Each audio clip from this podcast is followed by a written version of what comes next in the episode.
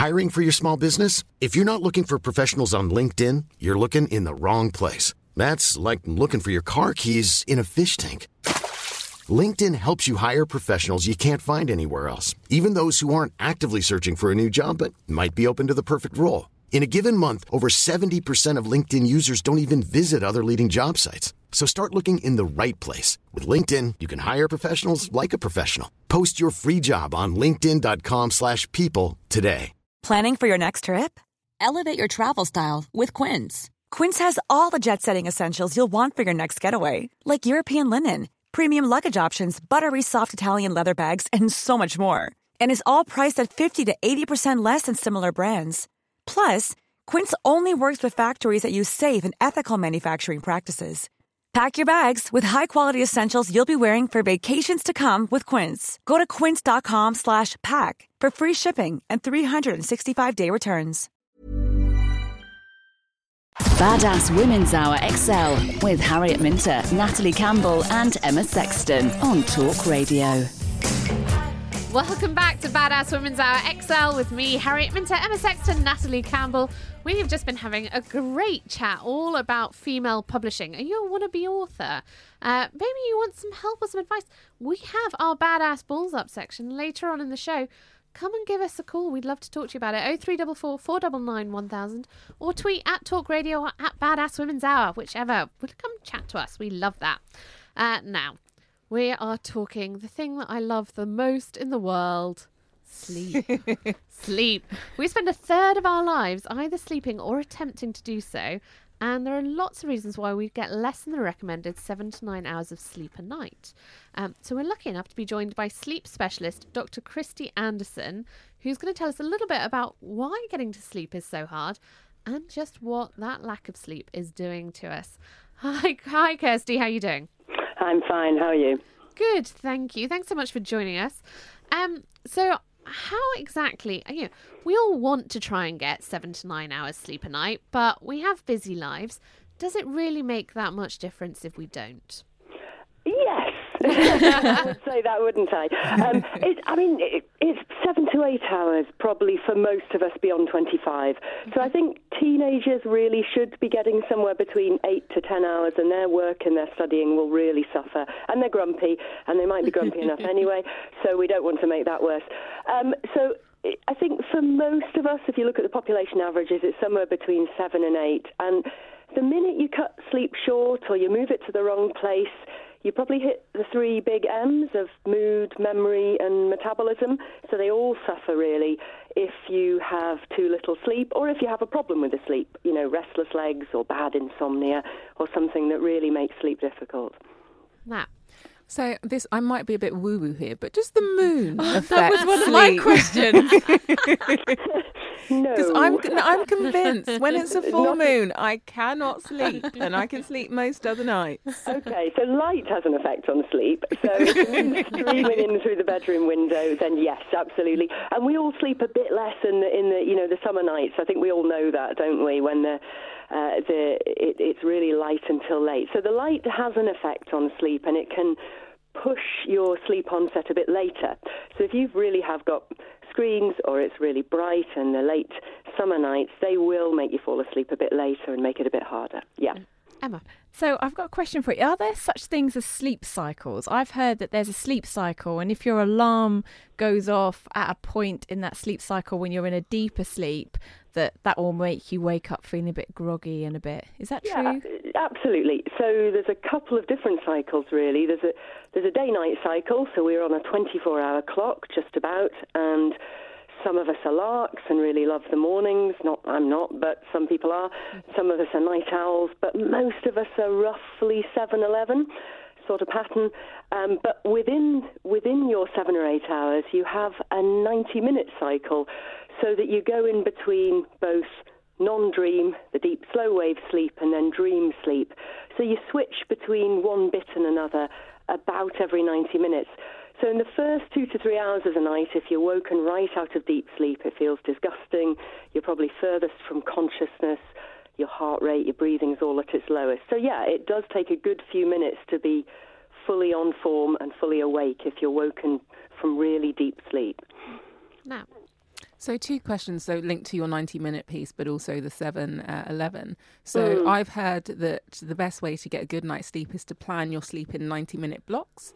So, um, you know, sleeping for or, or, setting your alarm to wake up six hours later and, and really trying to, to be asleep for all of that is the best way as opposed to having a, a sort of a stunted eight hour.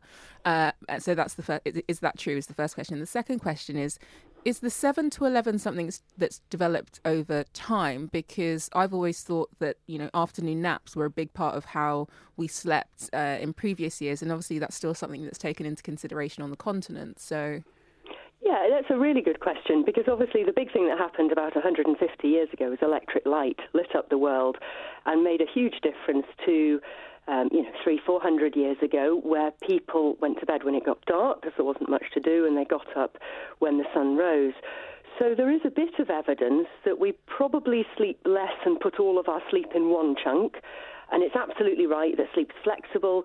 So you do have a little dip, three to four in the afternoon, and that's where the Mediterranean siesta comes. But of course, in Mediterranean countries, they go to bed later, don't they? Mm. The cafes, the restaurants, all open till 10, 11, if anyone's been around Madrid. So I, I, think setting your alarm for six hours, I overall think is a bad idea. The best sleep is, is, is without an alarm if you can manage it. Lots of us can't with work. But the idea, it all seems a bit exhausting to work out 90 minutes, really. Um, you know, mostly going to sleep when you're sleepy and, and waking up about seven and a half hours later is best if you can manage it. Emma. So um, I heard somewhere that they actually, as a form of torture, they will keep people awake for days. Uh, and I'm just, you know, I know some of my friends who are new mums. Definitely, mm. when they talk about sleep deprivation and how that impacts, what what happens if you don't get enough sleep? How does that impact on you? So, um, if you take um, you know medical students and do unpleasant things to them because they're perfect and they recover quickly, if you um, keep them up all night, or if you only allow them four hours sleep, they take about a 50% hit on all of their new learning. Mm. So you really, really struggle to consolidate new things that you've learned. That's not just being too groggy to take them in. That's, you know, trying to learn something, and then when you go to sleep, you consolidate all of those new memories. So it's a big effect on your memory. So, you know, baby brains where you walk into the room and you can't remember what you've done, the bit of that is coming from poor sleep, definitely. It, it does hit your mood um, when you are sleeping less than you should, you're interrupted mood, you, you're slightly more impulsive, you're a bit more grumpy. There's a good reason casinos are open at three in the morning. They want you to make bad decisions. and, and, actually, you can take you know, normal volunteers and give them gambling tasks and get them to do it in the middle of the day or after sleep restriction, and they make bad decisions. you know, they gamble more. So um, there's a big impact on your behaviour, uh, your learning but there is something about being woken up frequently that is particularly unpleasant.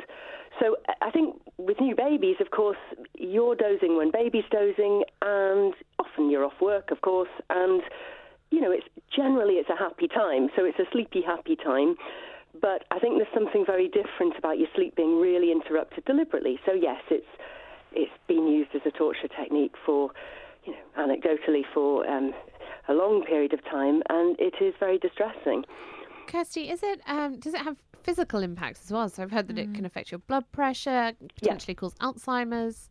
No, absolutely. Yeah, no. Um, so there's a big impact on metabolism. So it affects appetite. Um, your I'm full now gets downregulated. Your go on have another pie hormone tends to get upregulated. So that's ghrelin. You um, have an impact on the immune system. And one of the most interesting bits of science is a few years ago finding that the waste clearance system in the brain, something called glymphatics, um, expands during sleep. So, conversely, if you have really bad sleep, the toxic proteins don't get removed as well. And so, there is a potential link to chronic bad sleep and increased rates of things like dementia. Now, that's very new science and it's still being explored. But, but you're right, those things do have a long term impact on your brain health. Mm. And just finally, if we want to ensure we get a great night's sleep, what should we be doing? So, putting your daytime life out of the bedroom. So, I think screens, it's not just that it's a light source, it's your entire life, isn't it? So clocks and screens out of the bedroom, it's not just for teenagers. We're all going to tune into the sort of late night email and the work you realise you haven't done. So that's very simple. Keep the bedroom for sleep um, and keep the rest of your life outside. Go to bed when you're sleepy. It, it sounds really mm. obvious, but actually, we are most awake now. It's a great, mm. great time to have your radio program for the next couple of hours, and then you have a dip, and then you go off to sleep. So, in fact, if you chase sleep, if you go to bed an hour earlier, it really doesn't work. You'll either getting cross, and you can make yourself sleep a little worse. Um, and then trying not to cut your sleep short. So if you can avoid an alarm or can make sure that you don't sleep restrict, you tend to feel much better. Fabulous. That is Dr. Kirsty Anderson, neuroscientist specializing in sleep. Thank you so much for joining us, Kirsty. It's a pleasure. um, do, do, any of those tips work for you? Ladies, do you have a, a one sleep tip? It's the go to sleep when you're tired thing. Yeah, yeah definitely. I have one. Don't wait for the weekend for a lie-in. Midweek, go to bed ridiculously early. Yeah. You'll wake up at like two in the morning, and if you imagine it's a Saturday morning, and you get this lovely long lie-in, and you wake up feeling amazing. That's what I do. We'd love to know yours. Do you, do you want to give us a call and tell us your best sleep tips? It's 0344 499 1000. Um, coming up, I don't know if you saw this story, but it's absolutely shocking to me that uh, hospital admissions for self harm by children aged 3 to 9 in England increased by 27% last year. Oh, between that breaks my heart. and 9. Absolutely shocking statistics. We'll be asking why that is and learning what we can do to help with uh, Natasha Devon, MBE, mental health campaigner. That is coming up here on Talk Radio with us, Badass Women's Hour XL. Hey, folks, I'm Marc Maron from the WTF Podcast, and this episode is brought to you by Kleenex Ultra Soft Tissues your ally to help tackle your allergy symptoms this season. I love the change of seasons, but nobody loves pollen and all those other things floating in the air that make you sneeze during this nice weather. Kleenex Ultra Soft tissues are hypoallergenic and allergist approved. So fight back against watery eyes and runny noses without worrying about irritating your skin. For this allergy season, grab Kleenex and face allergies head on. Hey, it's Paige DeSorbo from Giggly Squad. High quality fashion without the price tag? Say hello to Quince. I'm snagging high end essentials like cozy cashmere sweaters, sleek leather jackets, fine jewelry, and so much more. With Quince being 50 to 80% less than similar brands. And they partner with factories that prioritize safe, ethical, and responsible manufacturing. I love that. Luxury quality within reach. Go to quince.com slash style to get free shipping and 365 day returns on your next order. Quince.com slash style. Imagine the softest sheets you've ever felt. Now imagine them getting even softer over time. That's what you'll feel with Boll and Branch's organic cotton sheets. In a recent customer survey, 96% replied that Boll and Branch sheets get softer with every wash. Start getting your best night's sleep in these sheets that get softer and softer for years to come. Try their sheets with a 30-night guarantee. Plus, get 15% off your first order at bollandbranch.com. Code BUTTERY. Exclusions apply. See site for details.